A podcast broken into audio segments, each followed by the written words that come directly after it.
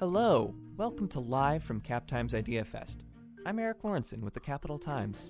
Over the course of the past week, we've been bringing you recordings of interviews and conversations from our first ever Idea Fest at the University of Wisconsin Madison. Today, the New Glarus Brewing story. Deb Carey, the president of New Glarus Brewing, shares the origin story of Wisconsin's iconic craft brewery in this talk with WKOW TV reporter Amber Noggle. She also talks about her approach to running a business and weighs in on the politics of beer and liquor in Wisconsin. All right, let's get started. I hope you enjoy the talk. Okay, how are we doing today? Hi, everybody. Good afternoon. Welcome to Idea Fest. This is awesome, right? Hopefully, you've been able to check out a few of the sessions. I'm Amber Noggle from WKOW 27 News, and I'm so happy to be here today for the very first Idea Fest. I think this is an incredible opportunity for everybody, and I'm really excited because I have Deb Carey here. She is the founder and president of New Glarus Brewing. So let's give her a round of applause.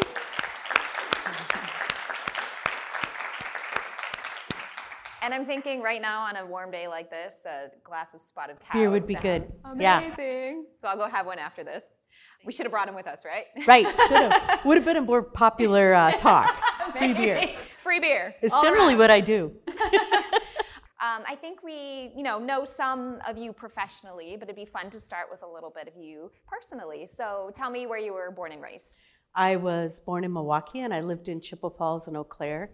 When I was a sophomore in high school, we moved to Colorado and then I finished high school in Montana. So, three high schools in three states. Tells a lot about me. And I met my husband Dan, who's here with me today, when we were both 23 years old in Montana. So did you always have a love of beer between the two of you, or was this something? No, uh, this is Dan's thing. I am an entrepreneur, so Okay. and an artist. I started my first business when I was 16, and I made postcards and Christmas cards and things like that. I had a graphics business and then painted murals for people through college. And that is how I met Dan, that he had come to work at a brewery, and I thought, ooh, I'll bet they need some help with their graphics. And so I went there to look for work, and that's how we got together. How interesting. So did you brew at all at home? Nope, before I am Okay. not the beer part of Okay. this equation. Maybe we should grab Dan. I run the business, so I take care of investors, loans, um, all of the marketing, the wholesalers, distribution.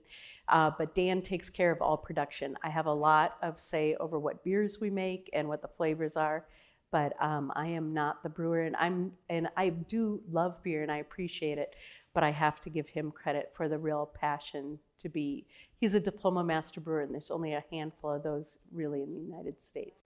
So tell me about the idea to start your own brewery. Well, that was born a little bit of frustration.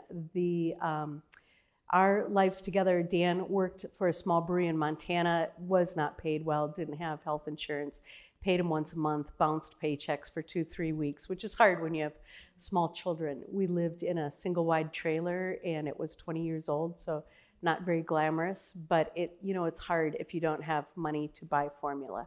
So he took a job with an equipment fabricator and built breweries for 50 different breweries around the United States, sometimes all of them, sometimes just parts of them. And during that time, I started my first real, you know, big retail business where I had regional artists and uh, antiques, like kind of in a mall in a historic district south of Portland. And then after that, since I'm running a business, which is a lot of hours of work and weekends, and he's traveling all the time, that was difficult. So he was offered a job with Anheuser-Busch, and we thought, oh, good, finally health insurance and some decent hours. And we packed up the family and went to Fort Collins, Colorado. But um, I'm not a very corporate person, neither is Dan. And so we got tired of the rotating shifts and the politics of it. I used to say it's like the firm, only without the murder. And I, it's really true. So I wanted desperately to come back to my home state of Wisconsin. And so I said, well, how about I start a brewery and you come work for me? And you know, like he's had worse bosses. And um, he, he said yes. And I think he said yes thinking, and as did I. It would take years to put this together, it would never happen. It's just an idea. But I started researching places, and then Dan got on the phone and was checking malt prices, and it turned out serendipitously that there was a uh, SBA foreclosure sale of a brew pub in Appleton. And I, he got off the phone and was just white as a sheet. And I said, "What happened?" And he, he told me, and I said, "Oh, I'm going to bid on that equipment." And he said, You can't, we don't have any money. And I said, I'm going to sell the house. And he said, You can't, we're living in it. And I said, By the time this is done, I'll have sold the house. And um, that is exactly what I did. That's something. So that was, you know, that takes real passion and guts and Yeah. Well, I believed in, I believe still, I mean, he has a special gift. And I wanted our family to be able to spend time together. And I didn't see that happening on the corporate path we were on. And um, I, you know, now in retrospect, I do think I, if somebody else told me they're going to do this, I'd, I'd sit them down maybe and tell them to take a nap and let's think about this. but uh, at the time, it seemed very clear to me. And so I did start bidding on the equipment, and we lived not that far from Denver. Fort Collins is about an hour, hour and a half. So I took the train with the girls up to Madison, which, um, or to Milwaukee, I guess it was, and then the bus over.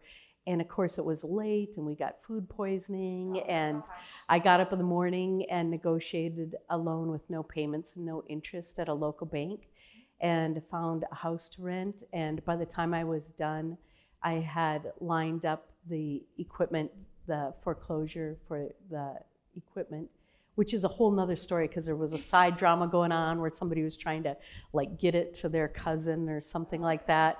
I ended up talking to the state attorney general, all kinds of crazy things. But I did get it, and then I came back and I said, okay, put in your notice and packed the house and threw everything in the U-Haul and drug the car behind and came up here. I'd be interested to know what he was thinking throughout this whole process. Yeah, I think he was thinking, oh no. Yeah, now I we're going to have to do this. He's on record as saying he thought we would go under in a couple years. so you know how to get things done, essentially. I do. I do. So yeah. what drew you to New Glarus then? Well, um, how we found Glarus, I looked at the demographics for quite a few areas before starting the brewery. Some in Oregon, some in Colorado, some in Montana, um, because there are places I was familiar with, and in Wisconsin, Madison, and also the Fox Valley. And I thought Madison had the mixture of things that I was looking for.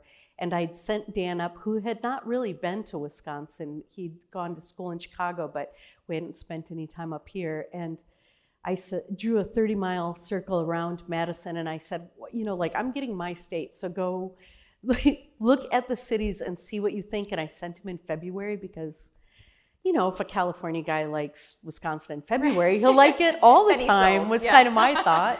And uh, so he drove around and he, he went, he was going to Monroe to visit a brewmaster friend and he stopped in New Glarus and he said to me, it looks like Aying, which is a place we'd lived outside of Munich, and and there was a building that was also for sale that was like 10,000 square feet and had three-phase power and a couple of loading docks. And um, when I met with that man, he came on as my first investor and traded me stock for occupation of the building for a year.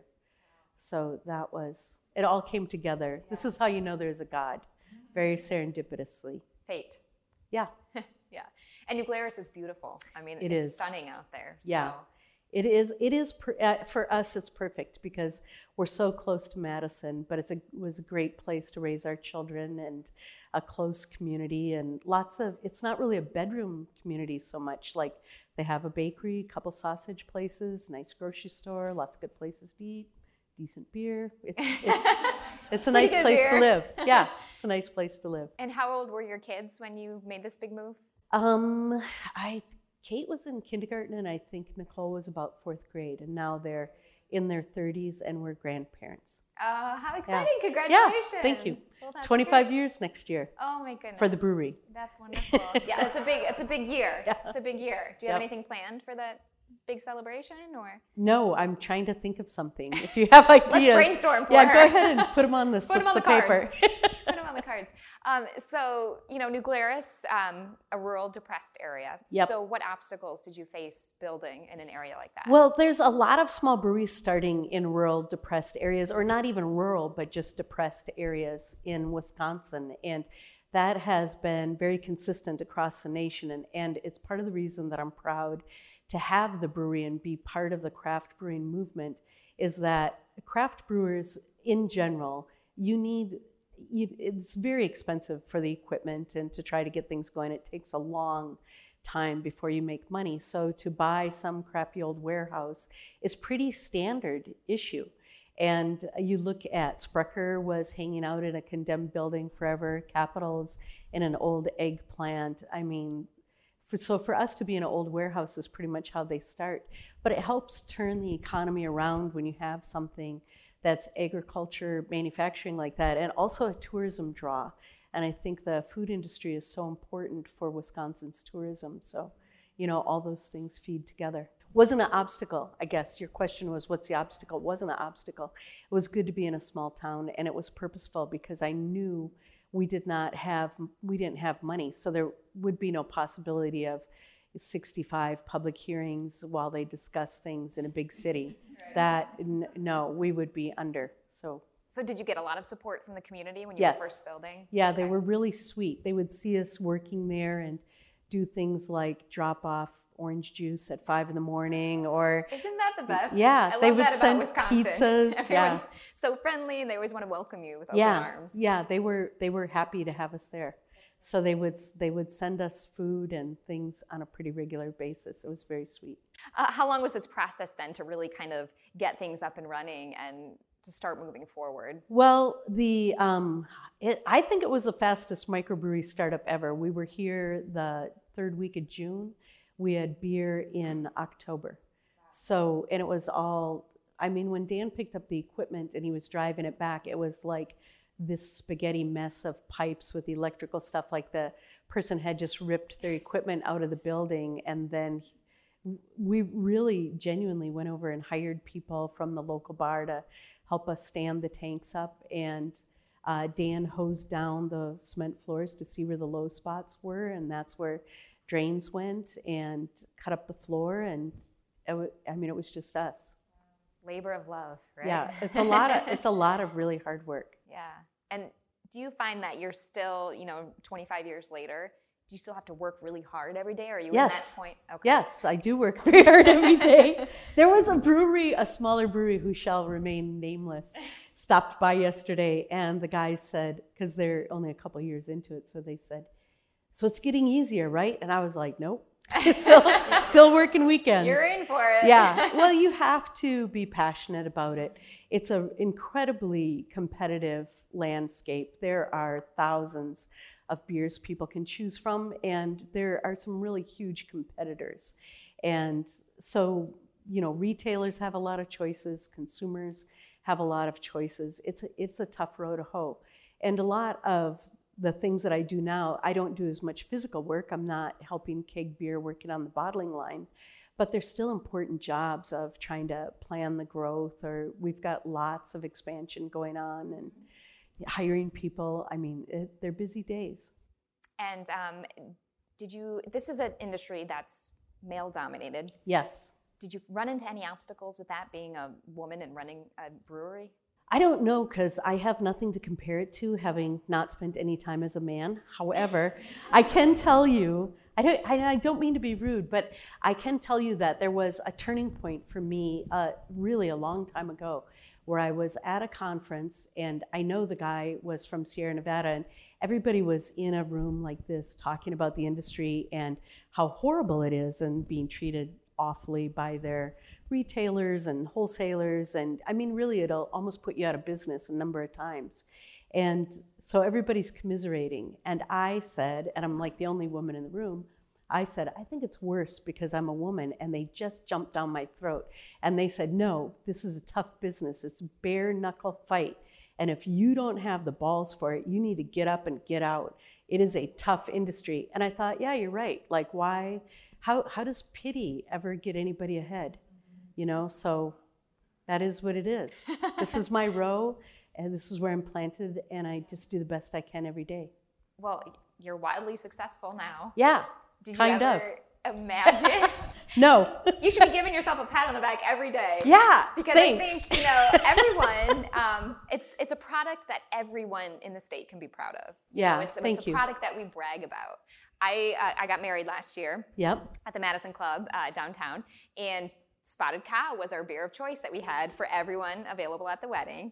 And uh, it was so fun watching my friends from out of town who had never been able to try it try it and how much they love it and probably the experience for a lot of people and i think you know that's something you guys can obviously be proud of Yeah, I am really proud of it. It's a funny thing because I mean, I'm from this state and I am like annoyingly proud of Wisconsin. I do think it is the best place on the planet. We have the best of everything, and I will take anybody right to the mat if they disagree with me. But I didn't imagine that we would be the brewery of all the wonderful breweries in the state. I did not think that we would be the brewery to be, you know, identified with the state. I just hoped we could hold our own. But I was really careful, and I think why people like it is because we are so involved with our business, and I try hard to live with integrity. You know, we pay a living wage, we pay health insurance. Um, we're there at work every day, so people see us all the time. We're involved in the community. And so Dan does make world class beer without a doubt. But I think there's a lot of legs to the stool, you know, to make it happen. And um, I, you know, I draw the labels, I write the schmutz, and I think it worked. I feel good about it. Thank you. Thanks for noticing. of course. I think a lot of people have noticed on a daily basis. Um, so you were one of the first craft breweries in Wisconsin. So kind No, there was like seven or eight here, I think. okay. We were not the first by any stretch. Capital had been here a long time before us, and so had Sprecher, and there was this place in Appleton, uh, and some people were smaller, you know, Point and Minhas. But uh, now there's more than 100, so it's a little bit of a movement. And I'm excited about that because it gives people more choices and more of an understanding. The more people understand where their food comes from, the more appreciation I think they have. It's a little bit like a farmer's market. hmm And it is a business. Do you Yeah. feel that competitive push against other small breweries? I don't. I um uh this might be a girl thing. I, I really don't care what they're doing. I like I don't generally go to conferences. I don't look at sales numbers. I um I kind of have a saying that is I picked up from somewhere else that is to truly become number 1, you must constantly strive to surpass yourself, not the competition. I, f- I started the Brewers Guild. I feel genuinely happy when people are doing well, and I think it's sad when they're suffering and not doing well. And I don't think it's good for the industry. And I think there's plenty of pie to go around. So so you just do you. And that's I just do thing. me, yeah. do you think other uh, small towns similar to New Glarus could benefit from a business like yours? Yeah, I think, and I think you see that. I think that uh, even if it's not uh, beer, you see small towns embrace the businesses that are there, and there are lots of small breweries starting in little communities. So I, you know, it's good for everybody. And that's probably a big part of your success is the support that you get from the community, especially in the beginning. Yeah, I think so. I used to say there, it, New Glarus has 2,000 people in it. So I used to say, I have 2,000 salespeople. Because, you know, they would all say, why was that? You know, the hospital had a reception. I made sure they had your beer there, you know. That's right. Yeah, it was important. So, talk to me about how healthcare and wages can create profit for business. Well, I think that when what you really need, at, particularly for a manufacturer, is you need a stable workforce. You need people who show up ready to work with their boots on, clear eyed, and focused because it is not an easy job. It- this time of the year, it's super hot and sweaty. In the winter, it's freezing cold. You're standing on cement floors and running up and down the halls all day. I mean, it is physical work. So, by giving people health care and a living wage, what I have is a focused team of people that are committed to making world class beer. And it's easy to look at a bank statement and say, well, you know, if I cut this or cut this, I make more money. And that's true for the short term, but it isn't true for the long term. And to really build, a, you know, we want a brewery that will be here long after we're gone. That's why we're employee owned now. So, and actually, the guy in charge of that project's hiding out back there. That's Drew Cochran. Hi. And um, so he uh, put the things together for us to be employee owned. And helps me run the brewery on the business side. And was that a new thing that was implemented? Yeah, I think four years maybe. Does that sound right? Yeah, I'm not good at numbers. How many employees do you have? Uh, north of 120. Yeah. And you're talking about hiring more or expanding? Yes, we're hiring all the dang time. So we run the jobs that are open on our website, and people are welcome to apply. You can get the application there, and um, yeah, there, we always have openings. A very low turnover, I'm proud to say, less than 1% a year. So it's not that people are leaving, but when you have compounded growth of, you know, double digits, anywhere between usually like 12 to 16% a year, that's a lot to add on and train. So, speaking of the employees, why is investing in job skills so important, not only for your company, but for the state as a whole? We hear a lot oh, about it. Yes. Well, job skills, sadly, it is very hard to find people who have like just rudimentary math skills or the ability to write. I find this interesting. Uh, my girls are done with grade school, of course, but apparently it's a new thing. They're not teaching cursive writing. I need, you know, and I think uh, not everybody's working on a computer. I mean, when they're walking around a plant or leaving people notes or filling out forms, I need them to be able to spell and write correctly and neatly and communicate or, you know, for figuring out what's going on with the fermentation. They need math skills and things that are physical, like connecting hoses or turning on pumps all of those things are used to be job skills that you got in school. I remember I took welding and there was like a shop where kids could learn electrical and build houses and all of that has gone by the wayside and I sad to say I think they don't even get enough recess to where they're physically fit sometimes to be able to do the job of, you know, running equipment. I mean, it's they don't have to lift bales of straw, but they have got to be able to stand and move comfortably throughout the day. So that, you know, that has to happen before they come to me. We, we do spend a lot of time training people, but um, it makes us a weaker economy, I think, when education is overlooked.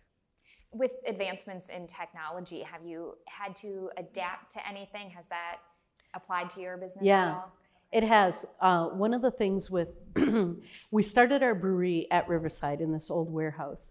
And in about, it was 2007 was our first brew. So about 2005 or six, we realized that we were running out of space. We built Hilltop, which is on the south end of town. So Hilltop is very state of the art environmentally. We've got so many safeguards and clean our effluents, we can return it to the community at drinking water quality and reclaim our heat so that we can heat up our water and chemicals and everything. So I'm really proud of it. And one of the goals was to make it as because everybody's aging, including ourselves, to make it more ergonomically correct. And part of that is automation. So um, people who work at our brewery do know how to run computers and run them well, which is another thing that's interesting and left out of um, high school education a lot of kids know how to do like word processing or they'll get into the thing of computer games, but the IT work, the kind of ladder logic that is required by companies like myself with Siemens um, controls, it, it needs, it's a different kind of thinking and it's a computer language that you know would be fun probably for kids to learn if they were exposed to it. But there's a huge shortage I mean, there. I know that the guys we bought our tanks from in in Milwaukee are uh, paying kids to come learn to be welders to make their equipment. Wow. Yeah, so it's it's incredible. The labor shortage is hitting, and it's going to hit Wisconsin hard. Do you um, do any advocating in schools or anything to try to? Well, we give scholarships to people, and then we have lots of conversations with the vo-techs and try to encourage them to do things. Now, I don't know the ins and outs of your business, but sure. I've heard you have some kind of innovative ways of running the business.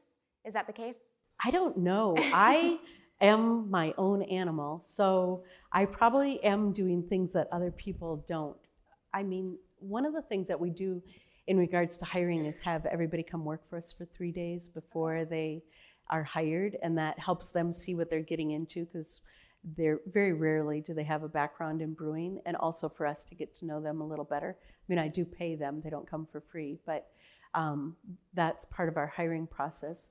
We promote from within almost all the time. I mean, very rarely is somebody brought in from the outside. We ha- manufacturing plants are most profitable if you run 24/7 without stopping, but we're very committed to having no midnight shift and having time off on the weekends so that people have a reasonable lifestyle. Dan's a big innovator in brewing processes. Okay. Like we have the coolship where we make sour beers and Okay. really there's every kind of beer from being very light like our totally naked dark things like coffee stout right now is something in the middle of Märzen style the Oktoberfest so there's a lot of brewing innovation So uh, you're open for tours. How many people would you say come through every year? well we think it's somewhere between 250 and 300,000 so We're open year round from 10 till 5, Monday through Saturday, and noon to 5 on Sundays. And we do close some holidays or for weather events, but for the most part, we're there. And uh, I'm sure today there'll be I, anywhere between, I, it's a nice day out. There's probably six or 8,000 people there right now. my Yeah. goodness. Craziness. It's craziness. when they come through for a tour, are they able to meet you guys? If Does it depend? Well, we're, we're, we're, we aren't just standing there greet Kmart greeters. With the name tag, right?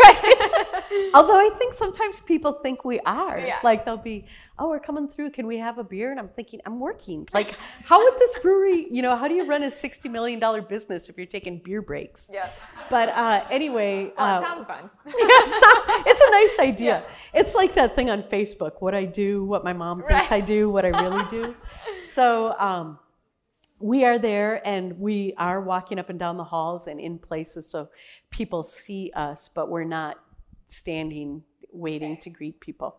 But you are, one thing that's very unusual when we laid out our brewery, I designed the buildings and Dan laid out the equipment, is you get within arm's reach of all the equipment and the people who work there. And there's always somebody on the weekends from the brewery. I mean, we rotate, so everybody in the brewery takes a turn. And um, they will stand there and talk to you about brewing and how beer is made and how our brewery runs. So it is pretty nice. So if you haven't been there, check it out.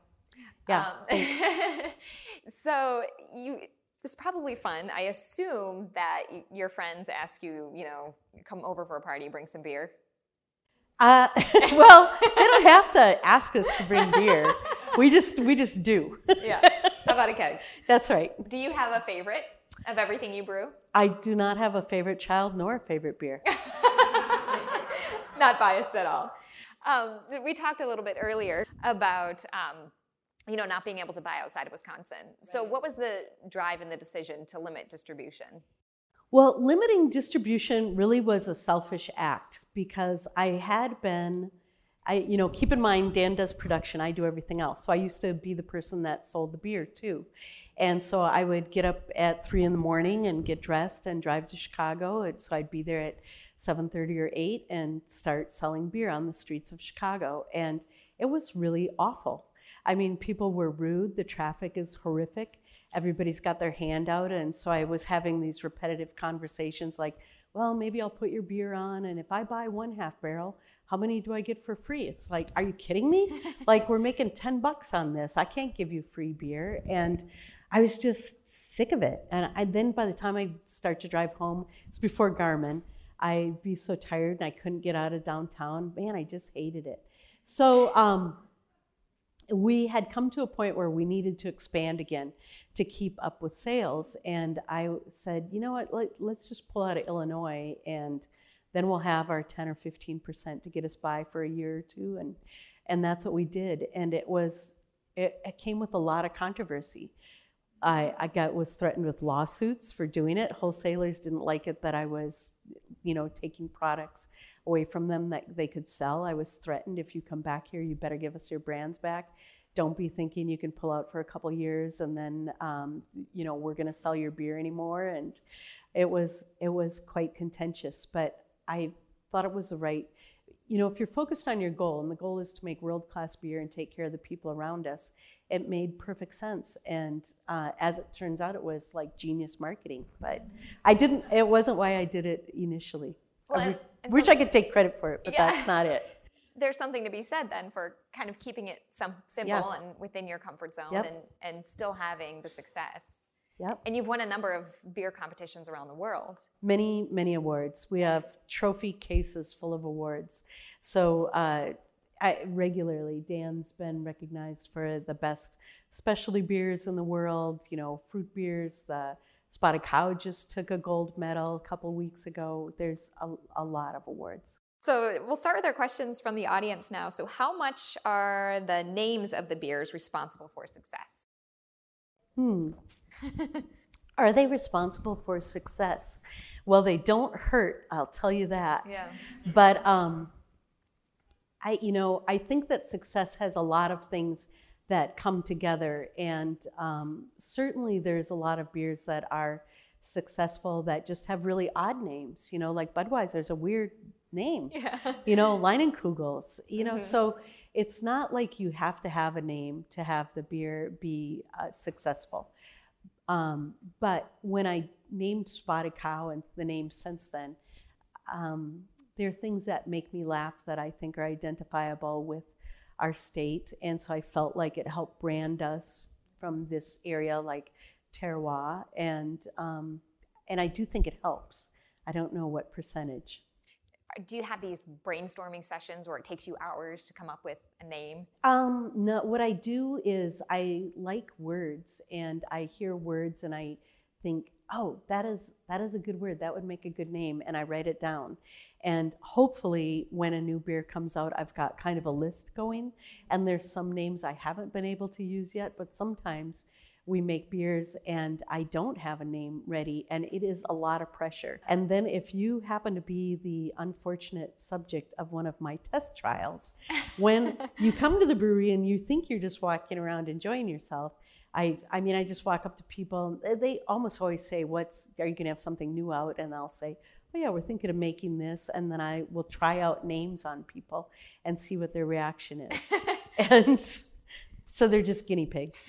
yeah. So you're reading like facial expressions and Yeah, I kind of want them to say. like laugh and go, Yeah. "Oh yeah, good name," or I, "This is the one you don't want." Uh, huh? What's that now? yeah. Oh, oh yeah. That that's not a good reaction. So cut that one. Cut that one. Um, okay, I apologize if I read any of these incorrectly, but would it be better for your business and other small businesses to scrap the three tier system altogether? Well, that is an interesting question. I, I do not think it would be better to scrap the three tier system. The three tier system in all of the states after Prohibition, they enacted rules that said the manufacturer, the distributor, and the retailer of alcoholic products needed to be entirely separate. And the idea there is, and if you travel to other parts of the world, you'll see that brewers, you know, think of like InBev. There's brewers that are, you know, hundreds of millions, billions of barrels. They have way more money than I don't even, I can't even imagine the amount of money that they have. So they go to areas and they either buy the restaurants and bars or they give them things like tables and chairs or vacations to keep their beer on. And it's common if you go to places like England to walk into a pub and you'll only see one beer beer brand. They might have a couple styles, but only one beer brand. And that makes it really hard for craft brewers to get going because I obviously am not going to be able to sell beer to the Anheuser-Busch bar down the street. So the separation of the tiers is important. Um, but if you guys follow the brewery, you probably know over the last 15 years, people have been trying to legislate themselves competitive advantages in the marketplace. And sadly, our political landscape is uh, full of people needing to make money and that's what lobbyists do is they hand out money and kind of state their cause and maybe don't tell the full story and even now there's some things going around the legislature that you know this will affect my day-to-day operations and i'm not allowed a seat at the table to discuss it best-selling craft beer in the state one in four draft beers is spotted cow or a new glarus product but um, rules get enacted where I have absolutely no say in what happens until after it's public. Interesting. So you're not brought into a lot of these conversations. I'm not brought into any of them. And it's frustrating for all the small brewers to not get, we call it a seat at the table. And so then you have to kind of guess who's writing the rules and what are they saying. And there are big changes can be made. You know, the politicians, they, there's so many things that they have to keep track of, and they work a lot of hours, and then they're supposed to spend half their time on the phone calling people asking for donations. I mean, where are the hours in the day to try to figure out a complicated system and whether one word really makes a difference? You know, for example, wasn't that long ago that um, craft brewers, we no longer have the legal right to uh, fire a wholesaler. Not at all, just don't have it. Can't do it. You can do it, and you can get one wholesaler to buy your wholesaler, and they need to compensate the, each other with money, but we don't have the legal right anymore to just fire somebody for doing a horrible job. So how do you kind of overcome some of these challenges that you face to, you know, keep your head above water, to stay positive about things when they might not be going your way or the way that you hoped? Well, I have a long list of personal things that include my dogs Good. and Good long choice. walks, painting. But um, in the marketplace, uh, that's a lot of why selling beer in Wisconsin is so great, because it allows us the ability to have relationships with restaurants and taverns and the consumer. And so that, you know, something just happened on Friday where a frustrated tavern owner called me and was really angry about a three tier system issue. And so I was really grateful that he called and, you know, felt like we had enough of a relationship, even though we'd never met, that he could call and kind of yell at me because then I could hear what his thoughts were and have a conversation. And by the end of it, we're all friends. And, you know, that doesn't happen everywhere. And it certainly wouldn't happen if I was selling beer in 20 or 30 states. Um, so why do you think Spotted Cow has become such a Wisconsin icon? Well, we got to give props to the brewmaster. it's a pretty nice beer. But um, I think that it hit at the right time. It's a, I mean, it's a great flavor. It's very delicate and also complex at the same time. Very approachable, unfiltered. Um, and when I made the decision to name that beer Spotted Cow, I, you know, I really didn't know that it would work. It's, you know, you think about the mid 90s, that was a pretty crazy name. And my wholesalers were not impressed. And they were trying really hard to talk me out of it. And one wholesaler wouldn't pick it up for a year. And I had to like kind of have a conversation in the corner of the room with him, you know, like, hey, buddy, this beer is selling and you better start selling it. And he was very blunt in saying, You do not expect me to put a name like Spotted Cow next to Budweiser, do you? And I was like, Oh, yeah, I do. like, get with the program. Yeah. So, um, it, you know, now I think that it's, I thought at the time it would either be a huge hit or a total flop. And I do think that it's something that's uniquely Wisconsin. And our dairy industry is important to us. I feel like it's a little bit of props to the farmers and our agricultural climate. You know, even if we're in Madison, there's lots of farms around us. And, it, and when you travel other places, it isn't the same. If you're in Colorado, it's going to be beef cows. Yeah, it's easy to connect the two, Spotted Yeah. Cow and, and Wisconsin. Um, what is your belief starting as a small business owner on the concept of increasing minimum wage? Well, I think that uh, a living wage is very important, and it's frustrating to me as a responsible business owner who provides insurance and pays taxes. It is frustrating to me that others do not participate in doing that. And um, you have to question. And there's been periods in my life. I mean, my mom um, had uh, subsidized housing while she was teaching and a single mom. Um, is the help really to the person collecting the check? You know, that's the thing. Like, if, if somebody is working 40 hours or 60 hours and they can't make enough money to pay the bills, to pay for an apartment and a car and food, um, is the subsidy really to the person getting food stamps? I, you know, I would argue that it is to the business and that businesses need to unite together to take care of their people. There is no business that runs without people, even if it is very um, mechanized. Somebody's got to be the IT guy to run it. Somebody has to provide power to run the electricity.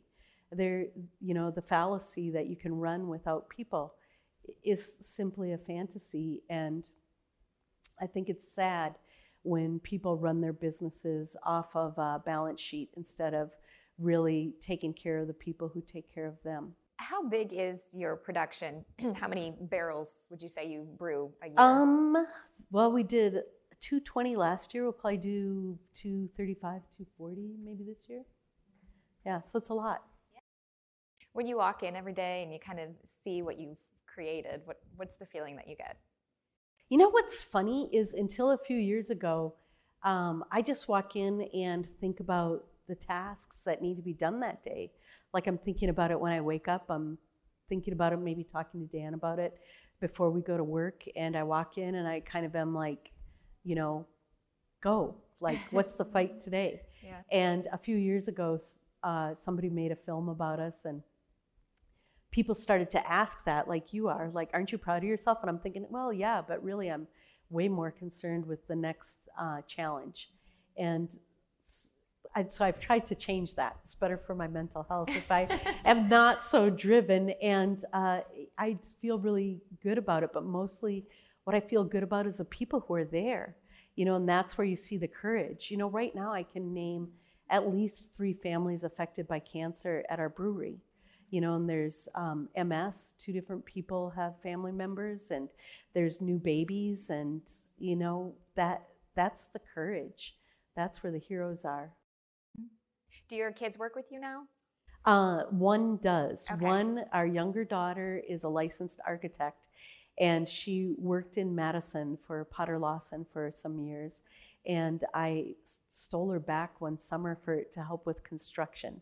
So we've had her for a couple years now, and she's just finishing up the expansion of our depot and tasting room and cellar project. So we keep her plenty busy. Now, is the goal many years down the road to have your children kind of take over the business or? Nope, we're employee owned. So the employees will be taking over. And she's there, so I think she'll be part of it. But uh, we're trying to put together teams so that it, it can live for, I'm hoping, many generations. This is a good one. Okay, Do you have any interest in politics? that's funny. No, Are you sure about that? pretty sure. that was actually one of my questions too. Really? Yeah, uh, rumblings about. You know, I just wonder people why people that think that I would. be. And wouldn't I stink at it? like, first of all, I I swear a lot, and I'm not good with names, and I'm not. Uh, I don't have you know pat answers, and I'm not known for being polite. And I think our politicians, quite frankly, have to spend too much time fundraising, so they can't focus on what they need to do, which makes them vulnerable to lobbyists, and that's where the money comes in. So um, no, no way in hell. Well, I assume the idea with people who were hoping you would run for office is a different kind of politician than they're used to seeing. Yeah, you know what? That's interesting because I was, uh, I was, I, I do, you know, politicians come around. I have very strong opinions that kind of lean left, but I think I'm very middle of the road, and some of my opinions are very conservative, and I support both parties many times. So I'm not a party person, and I don't see myself that way. But when um, the Obama administration was in, they reached out to people who had won business awards and invited us to come give our opinions and help them with the economy. And I thought, God, what a great idea, you know, that anybody would care. And so I went to these meetings after I'd won like best small business person and regional business person of the year. And sure enough, there was people from the White House there and then was invited later to DC. And when he left office, there was a final meeting uh, just before he left. And the message was, and I think he's right, that America is built on grassroots and that you can't make change from the top. And he felt that maybe he had overestimated the ability to make change from the top. And that's what needs to happen now. We need to make change every day to do what we can in our corner of the world to make things change. Don't look for the top to fix it. What what was that experience like to be, you know, a brewer in Wisconsin, only selling in Wisconsin, but to be recognized on the national level? Was a little surreal. I mean, when I won for the best business person in Wisconsin, I thought that was like, huh, okay. Well, that's, I mean, that's great and that's wonderful. And then they had this fancy dinner in DC where then every mm-hmm. state, you know, gets talked about. And I had absolutely I thought that was the end of it. That was, you know, I had invited our local bank down because they're part of my team, and Dan was there. We went out to dinner, stayed out kind of late, went to the reception, and they're talking about people. And Dan said, You better start thinking of something to say. And I was like, Really? What? what? Oh, no. Just in case. like, no, because they were talking about me. And I didn't oh. even, I didn't, I wasn't even, I was like, yeah, no, that does kind of sound like they might be talking about me. Oh, yeah, it is. So I had the time that it takes to like wiggle through the oh, tables oh, to think of something to say. And I was really shocked. And I didn't win best in the nation, but first runner up. So I thought, oh my goodness.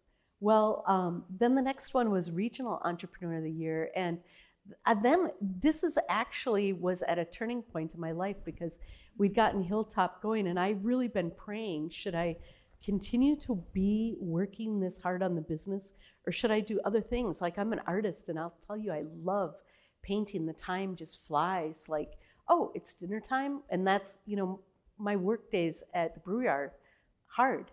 And so I thought maybe I can do something else. And that was a year that I won those awards and was invited to the White House. So I thought, no, I think that's I think that's a pretty clear answer. I think that I think God has spoken. You, I have work to do, so I am doing it. Is faith a big part of your life? I, it is, but I'm not really very religious, and I never go to church. Uh, but I, I do. I think that we're all here for a reason, and um, you know, that's the end of that. I'm spiritual. Uh, your company's social aspects are really admirable. Does it also have any environmental features? Did I read that correctly? Yeah, I think okay. they're asking about. We do. We do a lot of environmental things. We were the first brewery to implement a membrane system to filter our brewery effluent. We uh, capture all the heat, the condensate receivers that come off of the kettles so we can heat up our water and prepare for the next brew. We reclaim the chemicals from cleaning and recirculate them, you know, maybe onto floors or something. We take the grain from our beer and feed it to local cows that they make milk that gets made into cheese. So I think we're very environmentally friendly and it's an important part of what we do. And we're always trying to do, you know, a little more and a little better. So you're giving back to the spotted cows. Right, right. the cows like that grain. The farmers say they give more milk, and I think they do. Ah, like we'll think they're like walking around eating, you know, grass and then some grain. Here they get this nice, you know, really high quality grain, all warmed up and kind of, you know, mushy liquid. They're probably like, "Wow, this is party night." So, what are the plans, you know, in the future? Big plans for more expansion? Do you plan to continue to grow, or will it be That's not really how I operate. I know it's a horrible answer, but I, am just looking at the tasks that I need to do tomorrow, and then we'll see where that takes us. Because Dan and I thought that we would be maybe an 8,000 or 10,000, or if we were wildly successful, maybe we'd be a 15,000 barrel brewery to so to be making 220,000, 240,000 barrels, eh, it's like mind-boggling. I, I, I can't wrap my head around it. And I don't do not have aspirations to be bigger. I have aspirations of a a weekend off. I'm not a vacation. Yeah. we're we're working really hard. That's fantastic. I've been there almost 25 and I want my 6 weeks. You, des- you deserve it. You deserve it. Oh my goodness. Mm. Um, I do have another question. Can, can we talk about how much money you bring in every year? Yeah, we're, our sales this year will be better than $60 million. Wow.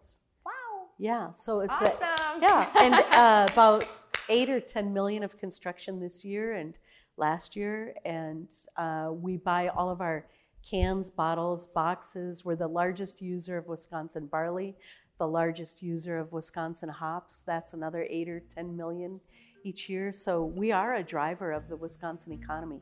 This whole thing of fair wages and health care really does build the economy.